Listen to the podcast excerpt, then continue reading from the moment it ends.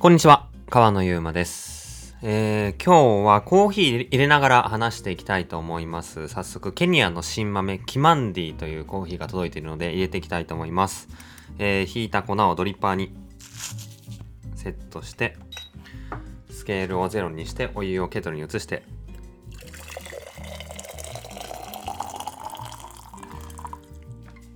そして、90度くらいのお湯で粉全体にお湯をかけてドリップしていきます。えー、今日話すのはですね、まあ、僕が思う美味しいコーヒーとは、えー、まあそんなお話をしていこうかなっていうふうに思っているんですが、まあ美味しいコーヒーっていう、まあその美味しいっていう言葉自体、まあ主観的ですよね。あの、いろんな美味しいが、えーあると思いますし、感じる人によってこの美味しいっていう感覚はえーまあ何をもって美味しいかっていうのは好みもありますしね。違うんじゃないかなと。思うんですけど。えーまあそんな嗜好品でまあいろんな美味しいがある中で僕が思うのは、まあ、日常的な美味しさ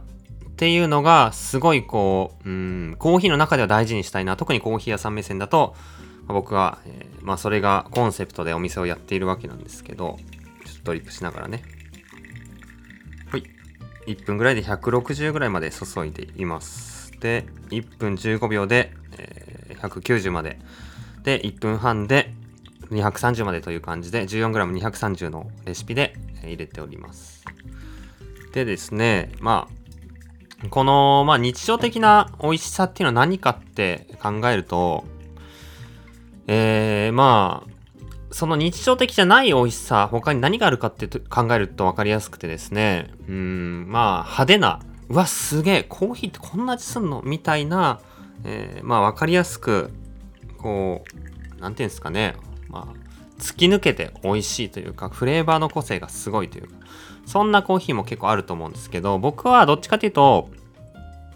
まあ、スーッと引っかかりなく口の中に入ってきて、で、その瞬間、まあ入ってきた瞬間にふわっと果実感とか花のような香りが広がって、で、その後、透明感を保ったまま口の中に味わいがわーっと広がって、だんだんこう綺麗な酸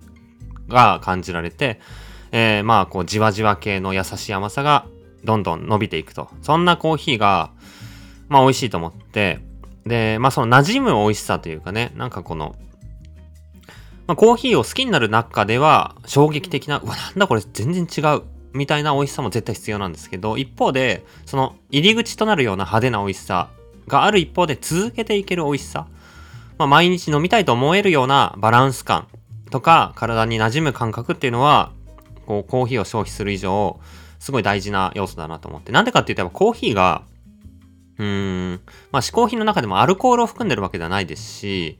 まあだから、こう日常的にも毎日、うーん、この日中に飲める。で、どっちかというと、まあ朝飲むのが僕は美味しいんじゃないかなってコーヒーだとね、思うんですけど、まあ皆さんも仕事前とかに朝起きてコーヒー飲むって人は結構多いんじゃないかなっていうふうに思うんですけど、そのルーティン化して、で、気軽にカジュアルに楽しめるっていうのが結構コーヒーが持っている、まあ魅力というか強みだなっていうふうに思うんですよ。なんか特別な日の、えー、まあ、打ち上げでとか、特別な日の仕事終わりに飲むっていう感じよりかは、ほんと毎日飲めるっていうのが、まあコーヒーっていう飲み物で、で、その中で、その日常性っていうところを大事にすることが、まあコーヒーっていう飲み物、そのものに合ってるんじゃないかなっていうふうに思うのと、あとロースターで考えると、僕らロースター、焙煎をやってるんですけど、ロースター的に考えると、まあ、コーヒー屋として、うーん、いかに長くそのコーヒーを楽しんでもらえるかっていうのがすごい大事で、豆を売るっていうことが、まあ、こう、一番、まあ、意味があるというかね、そう考えてるんですけど、なんかこう、お店でお客さんが来て、で、ドリップコーヒー渡して、で、えー美味しいって言ってもらえる。それも本当に意味があるし、まあ、お店はそういう存在だと思うんですけど、美味しいと言っても、感じてもらえるそのコーヒーに向き合ってる時間は、まあ20分ぐらいの体験だと思うんですよね。でも豆をパッと渡して、1パック渡すだけで、えー家でドリップして飲ん飲んでっていう20分かける10杯分、つまり200分の時間の体験を、えー届けることができるんで、コーヒーへの接触頻度を考えても、やっぱりこう豆を届けたくて、で、そういう意味では、できる限りたくさんコーヒーを飲んでもらいたい。できる限り多くの頻度でコーヒーを楽しんでほしいっていうふうにまあ、ロースター目線では思うんですよね。で、もっともっと、まあ、考えていくと、まあ、量と質っていう話になっていくんですけど、まあ、僕が思うのは、まあ、ある意味スペシャルティーコーヒーってこの質を追求したコーヒーだと思うんですけど、この質の中で、質の中で量が伴うことで、さらに質が上がるんじゃないかなっていうふうに思ってて、これどういうことかっていうと、なんか質と量って対極にあると思われると思うんですよね。あの、大量生産、大量消費の時代から質を大事にするスペシャルティーコーヒーへみたいな感じで文脈的に語られてると思うんですけど、その、一方で、なんかその、例えばピラミッドみたいな感じで、クオリティにのピラミッドがあったとして、どんどんどんどん今、どんどん上に行ってる状況だと思うんですよね。いかにトップオブトップを目指せるかっていうコーヒーのクオリティへの追求がずっとずっと積み重ねられてきて、それは本当に意味があると思うし、そのトップオブトップの街で素晴らしいフレーバーを、まあ、感じてもらえることでコーヒーを好きになってもらえると思うんですけど、なんかその、ある意味スペシャルティーコーヒーって農園を見ると上積みなんですよね。美味しい、本当に美味しいところって、美味しくない部分も作られる一方で、そのより分けた選別したトップのところが、まあ、上積みのところが美味しいと。いう、なんかその、どんどん上に行くほど生産量も限られてくるし、飲む人も価格的にやっぱりこう、質を上げれば価格が上がって、価格が上がれば飲む人、消費者は少なくなっていくっていうのは需要と供給のバランス考えると当たり前で、なんかこう、本当に一部の人に、えー、まあ高価格で高品質なコーヒーを届けるっていうことが、まあ、そっちに寄っってきてるんじゃないかなって思って、それは本当悪いことじゃないんだけど、そっちによるほど日常的に美味しいコーヒー、もうちょっと気軽な価格帯でたくさん飲めて美味しいコーヒーっていうところが、まあちょっとこう減ってきてるというか、ガラ空きになるというか、そこをもうやらないと、なんかこう、ピラミッド全体的には完成しないのかなと。まあ例えば、本当にもっと気軽に楽しめるコンビニコーヒーとかがあって、チェーン店があって、で、ちょっと空いてトップオブトップのスペシャルティーコーヒーみたいな感じになってしまうと、ちょっとこうボリュームゾーンというか、じゃあさらに美味しいコーヒーを気軽に楽しみたい人にとって届ける部分が減ってしまうっていうのが、まあ一つ、その量を持って質を届けたいっていうところの意思で、まあもう一つはそのさっきの質の中で量が伴うことで質が上がるっていうのは、まあ例えばたくさんスペシャルティーコーヒーを届けられるほどコンテナフルで埋めてよりこう輸送価格が薄まるんで、その分さらに現地で高い価格のコーヒーを買っても同じ価格で届けられたり、より安く届けられたり、あとは、まあ、より多くのコーヒーを選べるようになるので、まあ、なんていうんですかね、生産地での選択肢が増えて、もっと美味しいコーヒーを届けられる。まあ、その、なんていうんだろう、グリーンの生豆のレベルで、素材のレベルでもっと美味しいコーヒーを選ぶ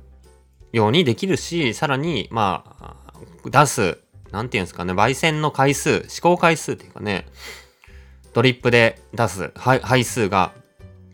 増えるほど、まあ1日10杯しか出ない。うん、例えば1日、えー、3000円が10杯で3万円。よりかは1日300円が100杯出て3万円。同じ3万円だけど、さ、100回試してる方が、やっぱり、焙煎の回数もドリップの回数も多くて、よりこう美味しく改善したり調整する余地がその分ね、増えるんで、量を出すことで、その中でさらにいいものを仕入れて、さらにいい技術を加えて、磨いて、高いクオリティに持っていくっていうこともできるんじゃないかな。まあ、それがなんか文化的にも、品質的にも、スペシャルティーコーヒーに、まあ、量が伴うことで、量が伴うっていうのは、気軽なものであることで、たくさんの人に気軽に飲んでもらえるコーヒーであることで、一部の人にしか届かないコーヒーよりかは、まあこう日常的にたくさん飲んでもらえるコーヒーであることで、さらにそこの部分で美味しさが上げられるっていうようなイメージが僕は持ってて、まあそんなところで言うと、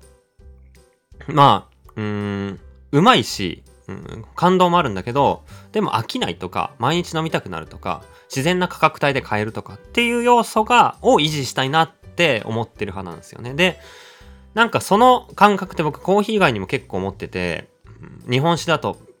えー、弁天娘っていう鳥取のお酒が大好きなんですけども、そのお酒はね、ほんとじわじわ系のうまさなんですよ。飲んだ瞬間に、うわ、これすげえ甘いとか、めっちゃ華やかとかではなくて、本当に何も考えずに、ただうまいと思えるというか、うーん、飽きないんですよね。じわじわ、じわじわ甘さが来る。本当に優しく寄り添ってくれるような、そんなお酒で、で、コーヒーもそういう、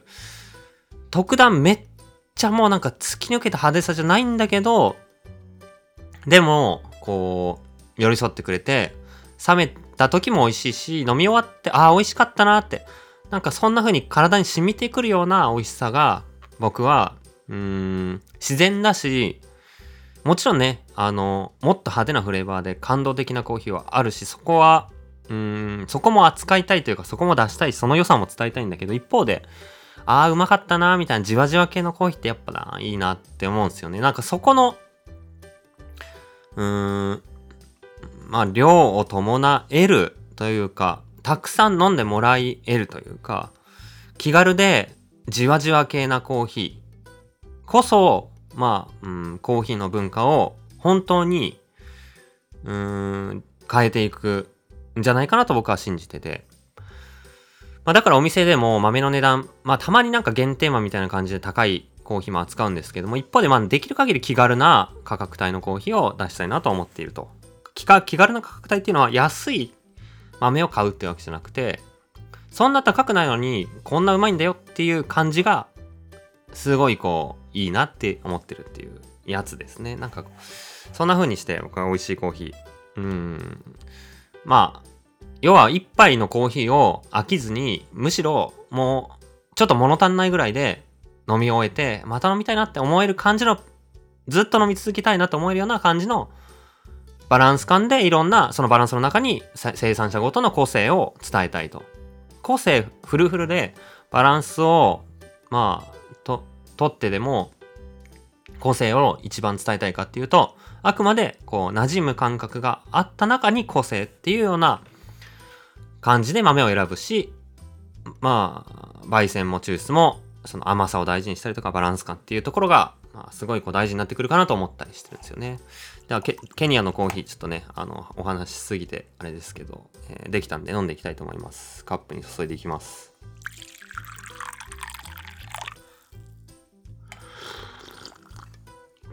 うーん、うまいね。いや、いいっすね。このケニアも結構じわじわ系だな。めちゃ果実感がブワッとくるんですけど、全然味わいは甘さが伸びやかで透明感があって、で、まあ、全体の丸さとか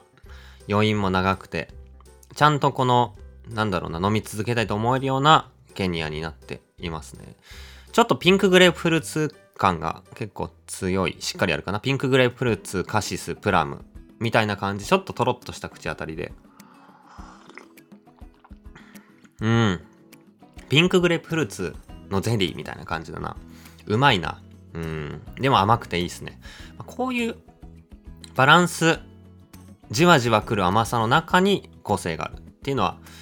うん、やっぱ僕は、僕が思う美味しいコーヒーの、うん、目指したいところだなと改めて思ったので、まあ、今日話してみたと。だまあ、ドンとこう、突き動かすような心を揺さぶられて、わ、コーヒー面白い。なんでこんな味すんの？みたいなコーヒーも必要なんだけど、それだけではコーヒーをたくさん飲んでもらえない。たくさんの生産者に影響を与えられない。だからそんな突き動かすような素晴らしい突き抜けたフレーバーのコーヒーがある一方で、そんなフレーバーを持ちつつ、ちゃんとバランスが良くて甘くて、飽きないっていうコーヒーもあって、で、できればそういったコーヒーは価格帯だったり、お客さんへのアプローチもカジュアルで気軽で肩の力を抜いて楽しめるような感覚であってほしいし、そんなコーヒーがあることで、なんだろうな、最初は、おもし、すごい面白い、ユニークなコーヒーで、コーヒーに取り憑かれても、結局なんか回り回って続けていくコーヒーは、そういった気軽なコーヒーで、たまにそういったすごいのも飲んでみて、あ、コーヒーってこんな味して面白いなって再確認するみたいな、なんかそんな、どっちも必要で、どっちをやりたいかっていうと僕は、まあ、気軽な、日常に溶け込むような、そんな美味しさのコーヒーをこれからも出していきたいなと改めて思ったというところです。